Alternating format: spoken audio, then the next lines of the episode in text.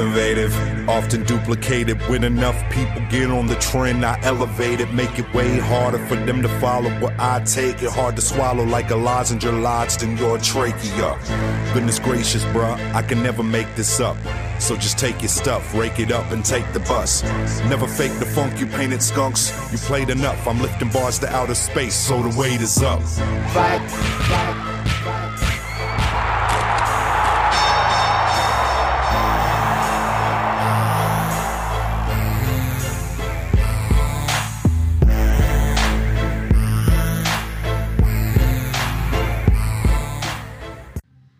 Funny thing happened on the way to Dirty White Belt Radio's 2019 season. Well, two funny things actually, but let's start with the first.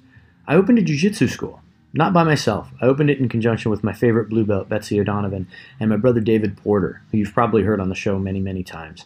Dave, Betsy, and I opened Bellingham BJJ in the heart of downtown in beautiful Bellingham, Washington, and I encourage you, anytime you're in town, just come by for a visit. We don't charge visitors any mat fees, especially if they're paying dues at a regular Jiu-Jitsu academy. We love having visitors in the academy, so do come and say hi when you're in town. As it turns out, running a Jiu-Jitsu academy is very labor intensive, and the good news is that um, we built it and they came. We have a little over 200 members right now, which is pretty incredible after our first six months, and we're super grateful, super flattered, and incredibly happy. Every day I'm in the academy, I'm tired, but I'm so happy. It's just a, a, space that makes me and hopefully all the students just really thrilled to be there. Uh, so that's the good news. But it's also why there haven't been many podcasts lately. Now that's going to change in 2020 because we already have two episodes after this one uh, prepared. One of those episodes is about the academy because we I know a lot of folks in the audience either own their own schools or may want to run their own program one day. And in the past six or seven months that we've been open, we've learned so much uh, about what to do, about what not to do, and everything in between. And so I want to share some of those insights. And so if you have a question uh, that you'd like to see covered on a future episode, be sure to email me at jeff at bellinghambjj.com or jeff at dirtywhitebelt.com. And I'll make sure that we answer those questions on a future episode. Like I said, one of those episodes is in the can already, ready to drop in 2020. We also have another episode ready to drop in 2020 about the other big news, which is uh, my metaphorical white belt got a little bit dirtier this past week. That's right. Uh, I had the honor of being promoted to black belt by my instructor, Seth Shamp. And it was an incredible experience that I'm deeply grateful for. Nobody does anything like this alone. And so I'm super grateful to everybody who's taught me some jujitsu, who's trained with me, who's kicked my butt, who's let me drill moves on them. And we'll have a whole episode about that journey and about the three and a half or four hour test that me and my brother Hamid Sanders and Kevin Bacon, uh, yes, that's his real name, went through uh, in Durham, North Carolina about a week ago. Uh, it's still pretty surreal, and uh, I'm incredibly humbled and grateful for it. And we'll deal with that uh, on a future episode. But those are sort of the things that have been going on uh, preparation for the black belt and running the academy. And so we haven't had the time to do as many episodes. But that's going to change in 2020. One of the other things that's going to happen with Dirty White Belt Radio is the synergy of running an academy allows you to bring in a bunch of folks that you think are interesting, either to talk to, uh, to deliver a seminar, deliver a private lesson, things like that. And sometimes you just have folks coming through town for a visit. And so Oliver Taza, who is one of the best no-gi grapplers in the world and a rising star on the grappling scene, uh, who has trained with some of the best in the world, who is trained under some of the best in the world, Firas Zahabi, John Danaher, trains regularly with the team known as the Danaher Death Squad, in addition to training at TriStar Gym in Montreal, was coming through town on a bit of a vacation, and he stopped by to teach our no-gi class. He also stuck around to roll with me, with Dave, and with a bunch of the students at Bellingham BJJ. So we're super grateful for that. Oliver Taza A tremendous guy, super fun uh, to roll with. Learned a lot from him. We're really grateful for him stopping by on his on his little mini vacation. We also recorded an episode with him, an episode that you're about to hear. In that episode, Oliver talked to us about why he's able to achieve such success, even though he's only been training jujitsu for about seven years and uh, training, achieving such success at such a young age. He has some key insights that I think you'll want to hear. Talks about his path back from injury, from tearing his ACL and receiving ACL surgery, and some of the mental techniques that he's used to uh, continue his grappling rise. We talk a little bit about technique, we talk a little bit about personality, and we talk about his own podcast, which you should check out. So, without further ado, here's the last Dirty White Belt radio episode for 2019, which is our interview with Oliver Taza. Guys, we're sitting here with Oliver Taza. Oliver is here to visit, to train, to relax after Nogi Worlds. We'll talk about that performance. Welcome. We're really grateful to have you here in our gym. Thank you for having me in your very beautiful gym, Jeff and David. We're glad to have you here, and you've competed against Dave a couple times, which we'll talk about, uh, I'm sure, on the podcast. But first, I got lucky. I don't know about that. The harder I work, the luckier I get. The luckier I get, right? Yeah. So you know, you're an ADCC qualifier. You've done really well in your career so far, and why don't we just get started by talking about how Nogi Worlds went? Nogi Worlds went well uh, for the team. I'd say in general, as a as as a team for the jiu-jitsu community in Montreal. Uh, personally, the result didn't go the way I wanted to, but with every loss, there's a, a lot of lessons that, that are learned and a lot of adjustments that uh, are made. Mm-hmm. Um, coming into the comp, you know, camp was good, wrestled a lot, jits, mixed it up between York and Montreal as always. Result didn't go my way. In the second match, I um, I lost by two by by reversal. And the way the match went, after rewatching it a couple of times, I was able to see, you know, where I could improve. Um, and it's mostly, I wouldn't even say uh, technical, technical aspects, of course, but also uh, strategic and tactical aspects. You know, like um, being aware of the mats, for example, like being aware of where you initiate the sweep, because in IBJJF they reset you standing. Whereas in other organizations, they'll reset you in the position. Like ADCC, you run out of bounds, they'll start you in whatever position you ended up in. AD, uh, you have to be extra aware of the um, borders, right? So it went well, it went well, but uh, you know these are little adjustments that need to be made. But other than that, man, we had a lot of guys from uh, from Montreal go down um, and compete and put it on the line, which was great. Mm-hmm. Yeah. Speaking on teams, and you had mentioned Montreal and New York, uh, talk a little bit about that because between training with Firas and then training with Danaher and that group, um, what was that preparation like? You, you, just kind of alluded to it, but I would like to hear more about that, mm. especially mm. with with this event. You know, I know Tom DeBlass was there. I know some other like uh, side. Um, or not side, but peripheral players in that game who are not necessarily from Danaher's or um, TriStar, it's a very expansive roster of people that you get to train with. So, what was that like? It was, a, you know, usually camps I do them only in uh, New York. I do them mostly in the Renzo's. like, oh, this is where the best place to train is. This is where all the highest level guys are in Jiu Jitsu. So usually most of the preparation is done at Renzo's. However, this time uh, I tried to switch things up a bit and did half of it at, at Renzo's, half of it at TriStar. So at TriStar, the, the the big positive of training at TriStar is first there's a lot of room to train, and then it's MMA guys. So what happens is um, you get similar problems to when you compete. Guys not wanting to engage, guys very hard to hold down, guys that fight every little little detail, little position. So you know it forces me to work on engaging, getting them to engage, wrestling, heisting up, Whereas in Renzo's, it's more, you know, guys attacking me, jiu-jitsu like from guard or working on guard passing. So it's, it's different different things that you get to work on. And um, you know, obviously, I learned a lot from Firas, and then there's also Gia. We have a wrestling coach called Gia, Olympic medalist, huge help. And then you mix it with John, so it's you know, obviously this time around the result didn't go my way, but if I can maintain these three resources and keep working with them on the long run, I think it will, it will benefit a lot for sure. Yeah, you're definitely on the upward trajectory, and you've already accomplished things that 99.9% of grapplers never will winning at ADCC trials, qualifying for ADCC, being invited to what I consider, and I think most people consider the most prestigious no gi grappling yeah. honor in the world.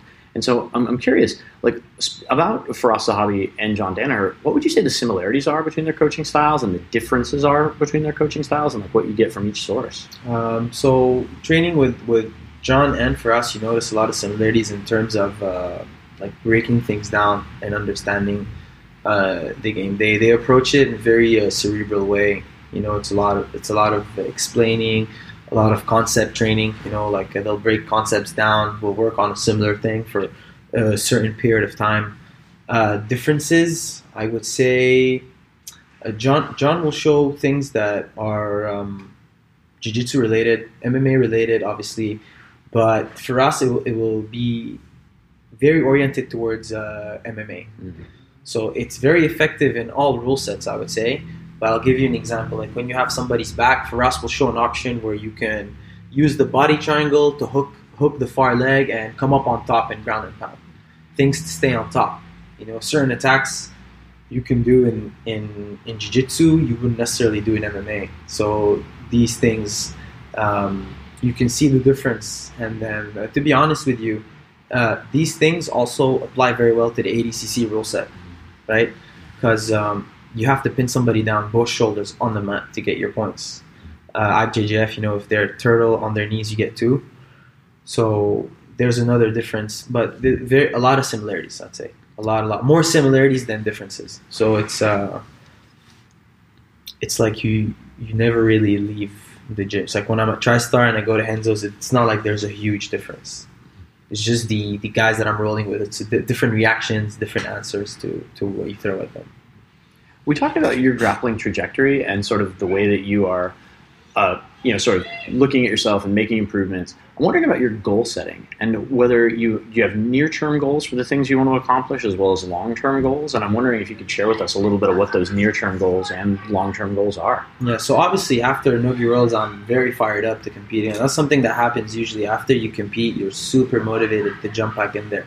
Um, however, it's important to, to not like act emotionally and then start to jump into competitions uh, right away and line them up. Especially for me coming back from from an injury, you know what it made me realize is you, you have to find a way with jiu-jitsu to to make money while not necessarily using your body. So. Um, getting involved in the community is also is also a reason why I've been spending a lot more time in Montreal. You know, bouncing. Usually, I'll stay in Montreal for a couple of days and go to New York, disappear. Now I'm trying to mix it up more, half and half. So the long run, I can have um, something sustainable, sustainable way of, of making money or growing something that you know can can in case I get injured again can can help me survive and not have to rely on going and using my body as a you know as a source of income to teach or role and whatnot. Mm-hmm. What was it like coming back from that injury? Because you had ACL surgery, and that's one of the most significant injuries and one of the things that has we, we, talked a little bit off the air about how tough it was to rehab that. And so mm-hmm. i'm wondering i mean it had to be devastating but you're back now. And so maybe you could talk us through a little bit about that process and your mentality going through it. Yeah we were talking about it off the uh, off the air. And then we i was able to relate to what's her name? Dominyka? Oh yeah. Yeah yeah yeah. How she got injured too. And then one thing that that um, well, I mean, for me, and then for her, obviously as well, is when you get back from injury, you try to avoid getting hurt again. So there was a, I didn't really, I didn't really realize that until after ADCC because four months in, I got the invite for ADCC. I got it, and I was like, how can I turn that down? You know what I mean? And I did the math, and it was about it was about one year after post post surgery. So I was like, I'll prepare for it then after ADCC, you realize this took a toll, and then like the healing is going to take a bit longer because of that. Mm-hmm. So rehab itself is is not that hard. It's we're used to training, we're used to hitting the gym, we need it. So rehabbing itself wasn't hard. It was the hardest part was when I was able to like move around. And it was around the time where I got the invite. It was like four months. Mm-hmm. You feel good, but you're not supposed to be training because your ligament's still not solid enough. So me fired up, I jump in the gym and I have a close call. Four month and a half, my knee buckles. I go do a back step, my oh. knee goes from east to west. Oh no! In like a split second, it goes back. Um, so in my opinion, that was the toughest part for me personally is just staying disciplined and waiting out the six months because start earlier, you're gonna finish healing later. Mm. So it's like you know taking a loan and then with high interest. Whereas if you wait, the interest is lower. Yeah, you pay a little little less if you start earlier. But other than that, it was good, man. I, I, listened to what the physios had to say, the doctors. You know, I read a book. Um, I bought a book called Supple Leopard. Supple Leopard. Yep, I own it too. Yeah, yeah, really good book, man. Every every athlete should should have that book, in my opinion. Yeah, for shoulders, hips, money, game changer. Mm-hmm. And so yeah, now I still I still like super careful about you know when I train. When there's a close call, I'll tap right away. I'll I'll try to save it for you know when it matters really, competitions, for example. So I've been through that twice myself, um, both on my left knee, both in the military. I did cadaver tissue the first time, and it didn't hold. And then I had to go in a second time, and I ended up using the ligaments from my own hamstring. Did you use patella tendon, ligaments from your hamstring? Did you get cadaver tissue? And then with that, um, because of some of those are more invasive than others, that can have an impact on how long the recovery is or how great your durability will be afterwards. Mhm. Which did you use and why? I didn't get to choose actually. Mm. My doctor, he didn't even tell me. I just woke up and he told me, yeah, we, we, we, we did hamstring graft. Okay. Uh, for jiu-jitsu, I hear it's the it's the best one to do. Patella, patella, uh, we're on our knees a lot, and we, we need to have our heel start butt a lot when we roll, so that could limit your range of motion. So I went, I went hamstring. You had ACL surgery as well? Twice. Damn, same knee? Same knee. What? How's Yep. the other leg? Uh, awesome. And by awesome, I mean I have a bad, bad leg and a bad, good leg. So here's how it works.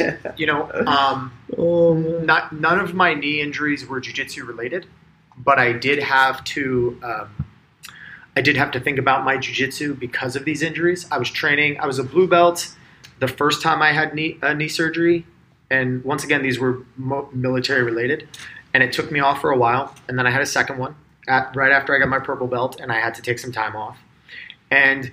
You know, especially because in our first match together, we played a lot of leg exchange Dude. and I've I- I'm not going to steer clear of of a situation if I feel like I know what I'm doing.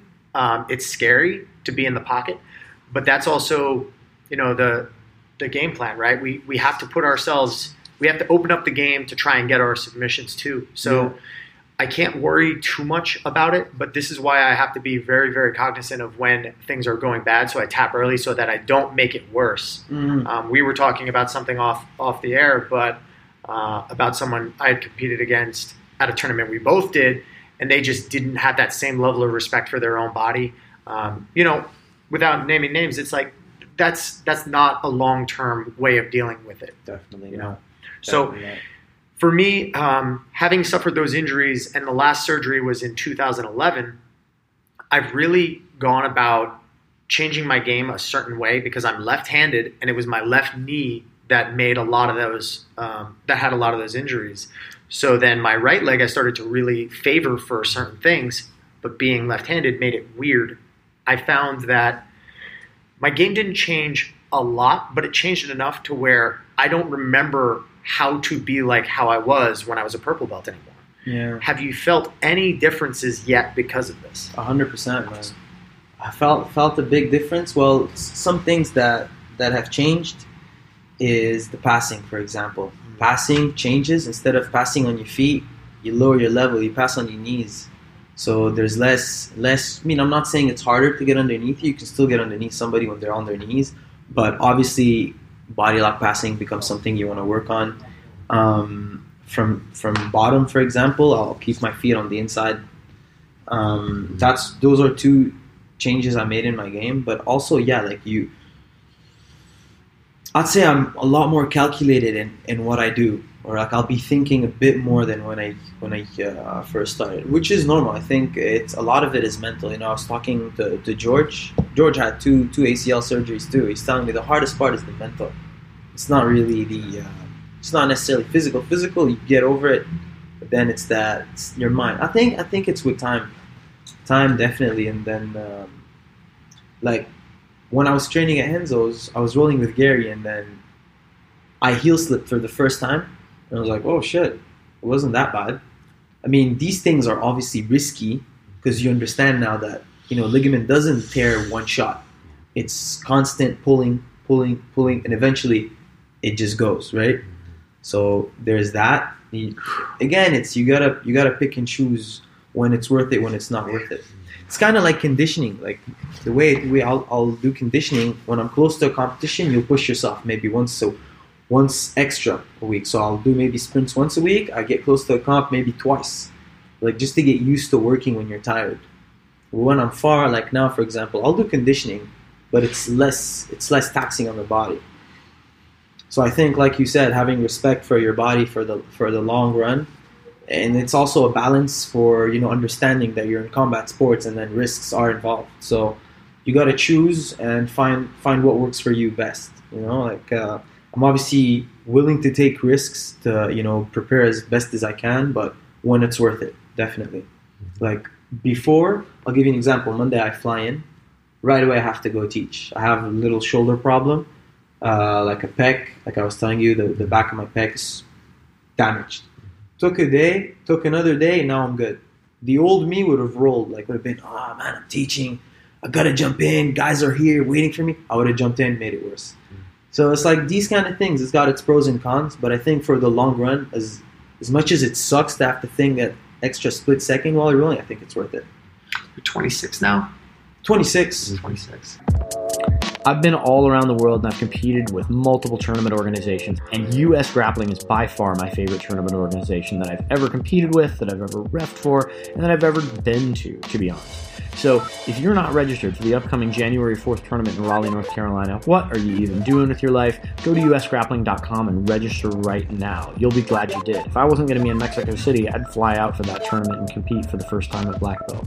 I am looking at either April 4th in Atlantic City, New Jersey, or April 25th in beautiful Richmond, Virginia.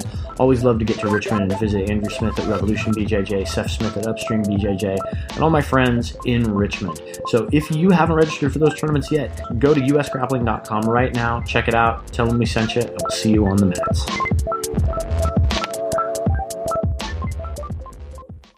Man, I, I do think that's the hardest thing for everybody, no matter at what level is the because we want to roll, right? Especially even especially if you feel like there's an expectation on you to roll, but just because it's fun and we love we do this because we love it.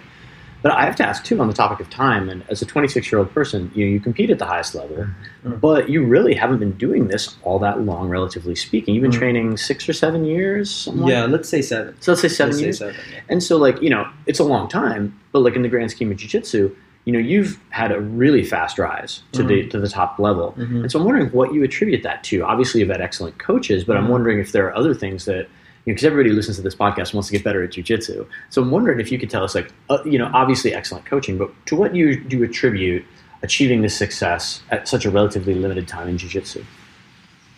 To be honest, uh, before starting jiu-jitsu, I was uh, playing, trying to reach a very high level in another sport. I was playing soccer, Mhm. football, depending on which country is listening to this Yeah. podcast. Um, and so um, the skill of learning, so to speak, is something that I was I've been working on for a while. Um, the only difference is soccer, let's say in North America, is not as advanced as in Europe. You know what I mean? Not nearly as advanced. You look at the stadiums, the teams, the club, the budget.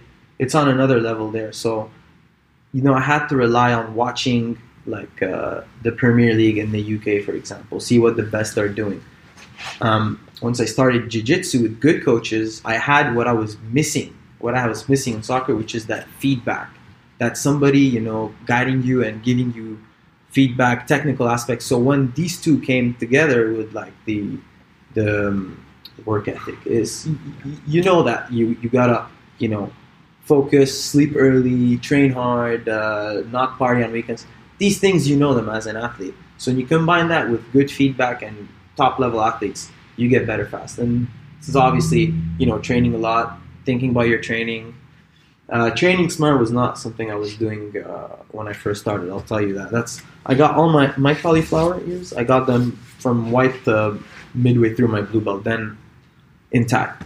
So it was like I was training not the smartest way, but you learn the hard way, or you can listen to this podcast and avoid making these mistakes. yeah, we all got to do it the easy way or the hard way, right? yeah, yeah, yeah. And obviously, your training partners, have- you've trained with some of the best in the world, including Mhm. you know, so, you know, some somebody who people consider the literal best in the world, Lee Mhm. Snowgi, and like, to you know, how important is that? Like, and you know, to to have a, a consistent high level of training partners pushing you.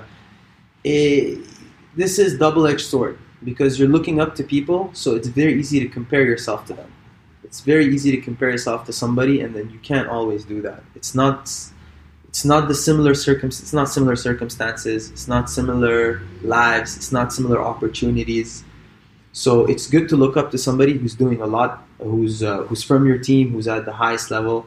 There also has to be, uh, you know, um, you have to look at yourself and then see if you have the same i wouldn't say values but same goals. You know some people are willing to do a lot more to win than others. You know and by win i mean win a competition. There are other ways of winning with jiu-jitsu i believe.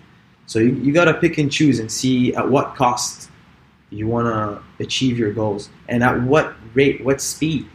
Because some people they'll take they'll take they'll make decisions to win faster, sooner, earlier. Are you, are you talking about the acai? Wow. what else? That's an example. I'll give you an example. Like that's just one example. Uh, some people don't mind waiting a bit longer, trying to win on the long run, doing it the clean way. I'm not looking to bash or anything, but that, don't care. this is just something people need to need to understand. You can't compare yourself to somebody else because it's it's never going to be the exact same life, same circumstances, same opportunity, same roadblocks. Uh, you know, we don't come from the same place. We don't have the same life growing up, so it's a little different. But it's it's good to look at you know the things that they're doing that you're in line with, working hard, showing up to training. Uh, being humble, even though it doesn't seem like some of my teammates are, they definitely are very humble. No, uh, on on that, real quick, I've I've competed against you twice. I've competed against Gordon twice. Mhm. Um, I have nothing but the utmost respect for all the guys from TriStar, all the guys from um, from Henzo's, and having been in Ryan Hall's uh, training camp a few different times and seeing guys like um, Eamon and Sure. uh, yeah, man, eh, all those guys are awesome. But um, I have nothing bad to say personally. It's it's when you start talking about the image of jujitsu, it's very different nowadays. The landscape has changed, and I know some people are quick to um, compare some of Gordon's tactics on the internet to like Conor McGregor. But listen, I having met him, having met Nicky, like when we went out to dinner in Houston, um, it was such a great time, and everybody's so chill and respectful, Mm, absolutely respectful people mm. and uh, I still have a screenshot from like 2015 from Gordon when he was saying, you know, the nicest of things to me, and nobody knows who the fuck I am. Like, let, let's be real. Like, in, in the grand scheme of things, in the grand scheme of things, I will, I will, you know, give myself the Barry Horowitz pat on the back as the best tier two grappler, right? But Gordon was like, "Listen, man, you're doing it right. You're not you're not talking the trash. You're just doing the work. You come in, you keep your head down, and you're respectful. And that's what that's what I always took about took back from it. Mm. It's very easy to get caught up in how people go about their business as opposed to the jujitsu and the grappling. Hmm And the business of it right now with sponsorship and everything else is so competitive.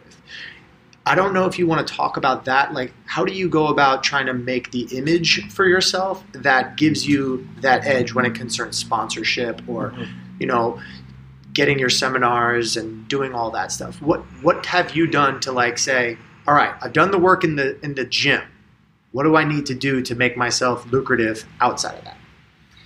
Again, it's it's a it's decisions you make, right? There are, there are things like clickbait things you can say. There are comments you can leave on somebody's uh, post. There are uh, people you can pick on that will give you a lot more exposure than saying something nice. You know, um, for the most part, people will be more attracted to something negative, or people will it'll catch their attention a lot more if they see something like obnoxious out of the blue. Like uh, if you see a picture of somebody winning and everybody congrats, congrats, you don't notice these. You'll con- you'll notice that one comment of somebody you suck, you cheated, or or you're on you're massive amounts of steroids or something like that. You know what I mean? And that's def- that's not necessarily the, the approach I uh, I use. You know, I try to think of you know keeping good relations with people um, on the long run. Um, trying to remember, you know, like we were white belts at some point, so try to help as much as possible. Am I perfect? Am I an angel? Not really. Not. I'm not hundred percent. But that's what I try to aim for. You know, strive for. So that's the approach I'm trying to take because a lot of times things you'll feel like you're in a movie the way things work out sometimes like betty put me in touch with you for example and we don't know where this is going to lead to so just being open-minded and keeping good relations and not burning bridges that's the way i go about it and you know going back to gordon everybody who meets him and sees him in real life will go back and say the exact same thing. This guy is super chill he's super helpful and you just go and see him um, at henzo's. After training we were lined up to ask him questions about like technical things and and you ask him a question he has an answer that you can't even handle. It's too many options. Still like a private of an hour condensed in five minutes that he does to four or five teammates in a row. You know so like you look at his actions and then you'll see oh he's not that big of a dick. He's actually pretty chill Yeah. You know what I mean? When, when was that seminar? Was that March 2017? Yeah, March 2017, Betty brought him down to North Carolina, and that was his experience. That was my experience with him, certainly. And I think everybody, all the brown and black belts that he got together with, was very generous with his time, was very mm. humble, Yeah. was Trained com- in the gi. trained in the gi, was kind, and and as you said, like I had exactly that experience where he answered everybody's question and with minute technical details that were super helpful and stuff that was a little bit like drinking from the fire hose. But Mhm. he was patient and made sure everybody that came to his seminar or bought a private from him or just asked him a question after training got what they came for. It was Mhm. like, okay, here are three options off of that pass. Mm-mm. You do this, in which case you have to do A, B, and C. You can do that, in which case you have to do X, Y, and Z. Mhm. And it was terrific. And so it's important to remember sometimes that, you know, the internet is not always reality. But I wanted to follow up it, while you were giving your answer. I actually was going to bring up Betty Broadhurst before you did, in terms of somebody, or to ask you about her. The heart of jiu-jitsu. Yeah, because the first lady of, of jiu-jitsu in the Southeast, I think. And this is somebody that, you know, Betty, through her nonprofit Rule Forever, does a really good job of connecting, particularly athletes that are trying to be on, or that are on the rise in jiu-jitsu Mhm. with other folks. And what's cool about Betty is that she truly believes in jiu-jitsu for everyone, whether you're talking about somebody that's competing at ADCC or someone who got into it at 45 years old as a school teacher, wants to improve their life by getting in better shape, learning a new skill, things like that. And so I was just wondering, like, if you could talk a little bit about the the impact that someone like Betty has on athletes like yourself in jiu-jitsu. hmm I'd say if, if I want to sum it up, it's uh, she'll open up doors for you uh, where you didn't really necessarily uh, see them. So I've been I've been working well working. I've been in touch with Betty for I'd say three months, and then the support she's uh, given me and my, my teammates it's been it's been pretty pretty big so far. And uh, when I mean support is also like financial support like legitimate money transfers like Right. two minutes after she said she was going to do it. Like you hang up the phone boom you have a transfer right there. I'm like wow this is actually unbelievable. You're like wow okay. She's uh she actually means what she says and then sh you have ideas with her she'll follow through minutes later. Like if you have if you we agree on something and let's say i forget or i don't follow through she's going to make you follow through. So even though that could come across as maybe like it could annoy somebody or it could be oh get off my case, but this is what you need. You need somebody not just to tell you what you want to hear, uh, be the yes man, oh good job, and not follow through. She'll help you, and then she'll stay on your case. Hey, you need to compete. You need to go to Renzo's. You need to um, go train here. Go train there. You need to get in touch with that guy. Um, you know, you need to link up with that guy, communicate with him, try to make a post about this. So that kind of support is good. You know, it's like it's like you know having a reminder on your phone, Yeah. constantly reminding you, oh yeah, true, I forgot, I need to do this. Oh, that's true, I forgot, I need to do that. So Betty's been huge in, in that particular aspect. Yeah, you know, the world is the world needs more people that just want to help, and that's what I always the sense I would get with Betty. And sometimes that help looks like tough love. Sometimes that help just looks like love, and so Mhm. the world needs uh, more folks like that. They're just trying to help out other folks. Agreed, hundred percent, man. Agreed, hundred percent. She started. She started out. Uh, she started out with, with Wolf Forever. We were asking. She's like, I don't know. I just wanted to bring in, you know, high level jiu-jitsu to, to my hometown, and the doors open up. She doesn't even see them, but you, just by trying, they open up. I guess. You know, a lot of times it just. For me, for example, my my um, one of my teammates slash partner in Montreal, he just hit me up after after I got done after I got operated. He's like, "Hey man, when you can walk, can come and teach." And now it turned into online store, turned into podcast, turned into collaboration here, collaboration there. So just put in the work, and then sometimes doors will open up. You know, just being consistent and thinking a bit more long term than immediate uh, immediate result. Like I need something now. Definitely. You know, just paycheck by paycheck. on the topic of accountability, you've already mentioned your accountability for yourself in training and being healthy and not partying on the weekends and the things that can be taken for granted. 26 years old, the level of maturity you had, and I mean, I must have met you then when you were like 23 Maybe. because it's it's been a few years, and um, man, I, I would not have guessed your age then because the way you have this poise and composure about yourself, even if you're on the side of the mat, you save all the joking around for afterwards. And like we did, we had fun like uh, after one of the competitions, Mhm. and then uh, I remember finishers. We went out to some place in New Jersey, or was it Pennsylvania? New Jersey? It was I can't New remember. Jersey, yeah. It was New Jersey. It was in New and, Jersey. and you know, we went out. We uh, we had breakfast the one morning right beforehand, and it's like it's all fun and games. And then when you get there, you're not trying to put on like a front like stone face killer, but you're just very focused. Mhm. You have your head up. You're you're not like one of those guys that gets antisocial and puts on the headphones and like goes in the corner.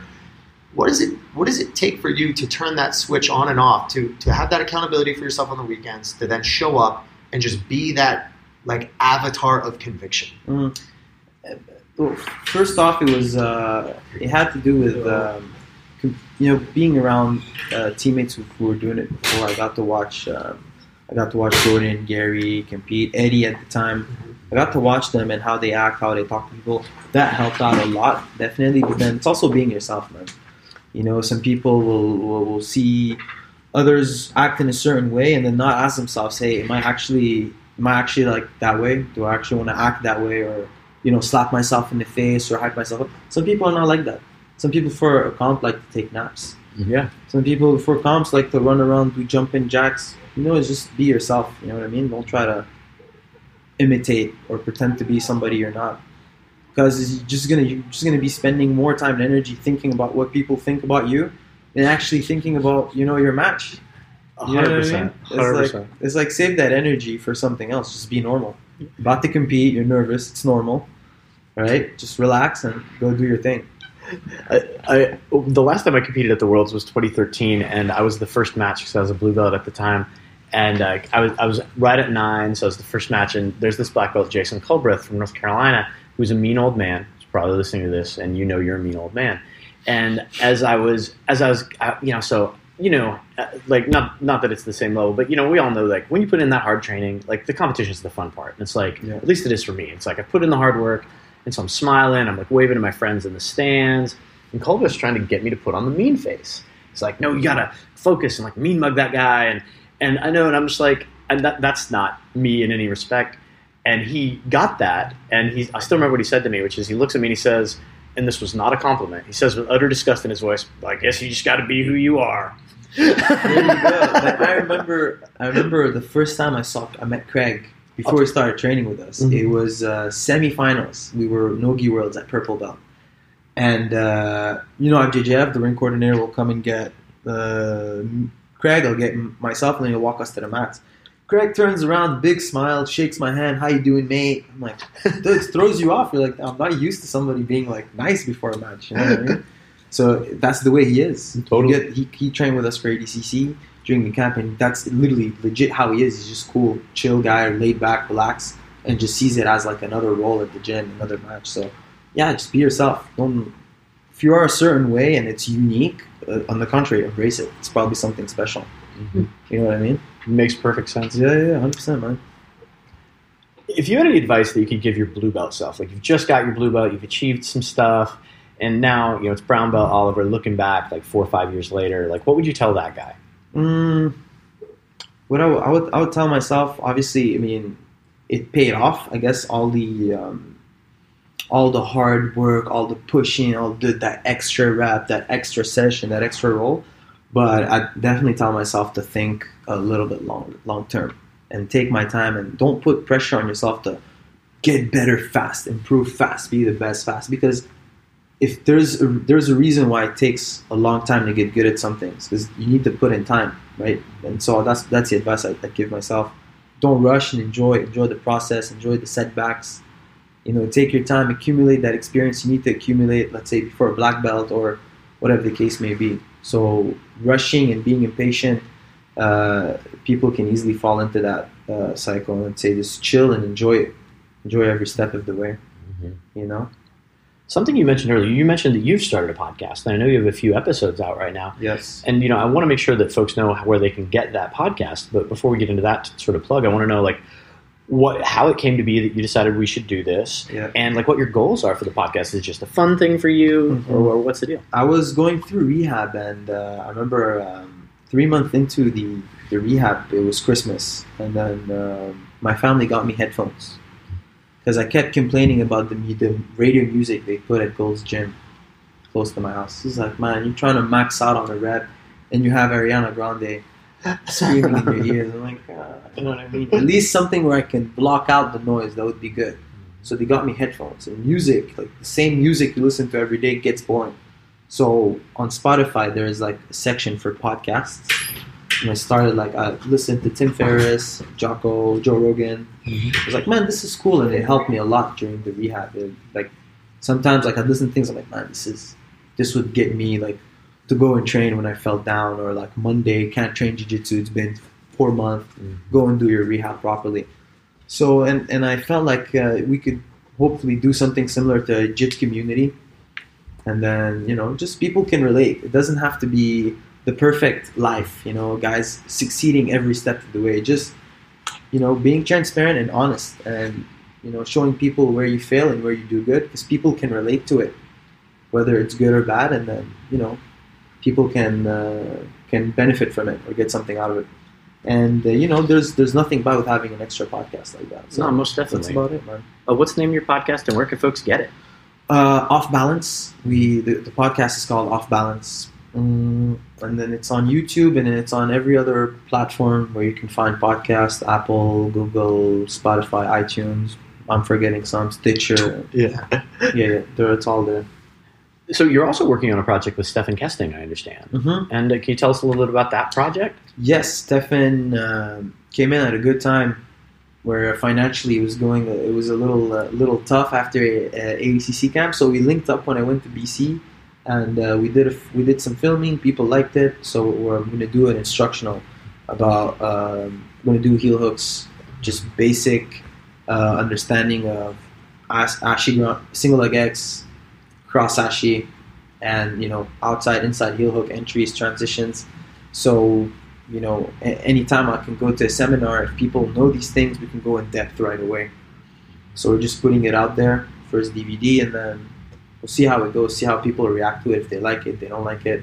But I think it's a it's a good it's a step in the, in the, in the right direction, you know, for people who aren't too familiar or, or aren't too confident of you know how to approach heel hooks, leg locks if they've never done any. Could be a good uh, a good uh, blueprint. Mhm. Stephan is one of the true nice guys of jiu-jitsu too. Legend. Does a lot for jiu-jitsu. Yeah, hundred percent. He's a fireman. Yeah. You know, Fireman works, and uh, I was messaging him. He was on a honeymoon with his wife in, uh, in the mountains, and still get back gets back to me. Similar to Betty, man. Like Mm. you, you, see. Um, I'm not saying there are bad people out there, but you see there are patterns for people that are doing good things and bad things, and then you see patterns of Stephan that you see in Betty and other good people like Sharp, you know, that deliver right away. They say something, they do it. It's good to it's good to work with people like that because if I'm not like that, I want to be like them. You know, I'm like, oh man, it feels good to work with them. Imagine if people can feel the same working with me. So it's definitely something that you know it, it makes you question and be like, oh, I should probably work on on trying to being like them. So it's it's yeah, it's nice working with Steven. It's beneficial, but it's also a good learning experience. You know, mm-hmm. 'cause they've been around for long. You know, they've they're way older than me. Not saying they're old, but they're you know they got more experience than me. With I mean, we're way older than Yeah, you. we're way- yeah. uh, just dealing I'm with old. people, I'm experience, like life experience dealing with people and problems and you know egos or whatnot. It's, it's nice dealing with them. Yeah. do you, uh, you have any idea when that's coming out? Any time frame where folks can look for it? I have no idea. I'd have to. We're film, dude. I'm, I'm filming this, so we we plan to do it ahead of time, but there was like a little um, little change of plans for both of us. So my flight back to Montreal is on Monday. We're filming it on Monday.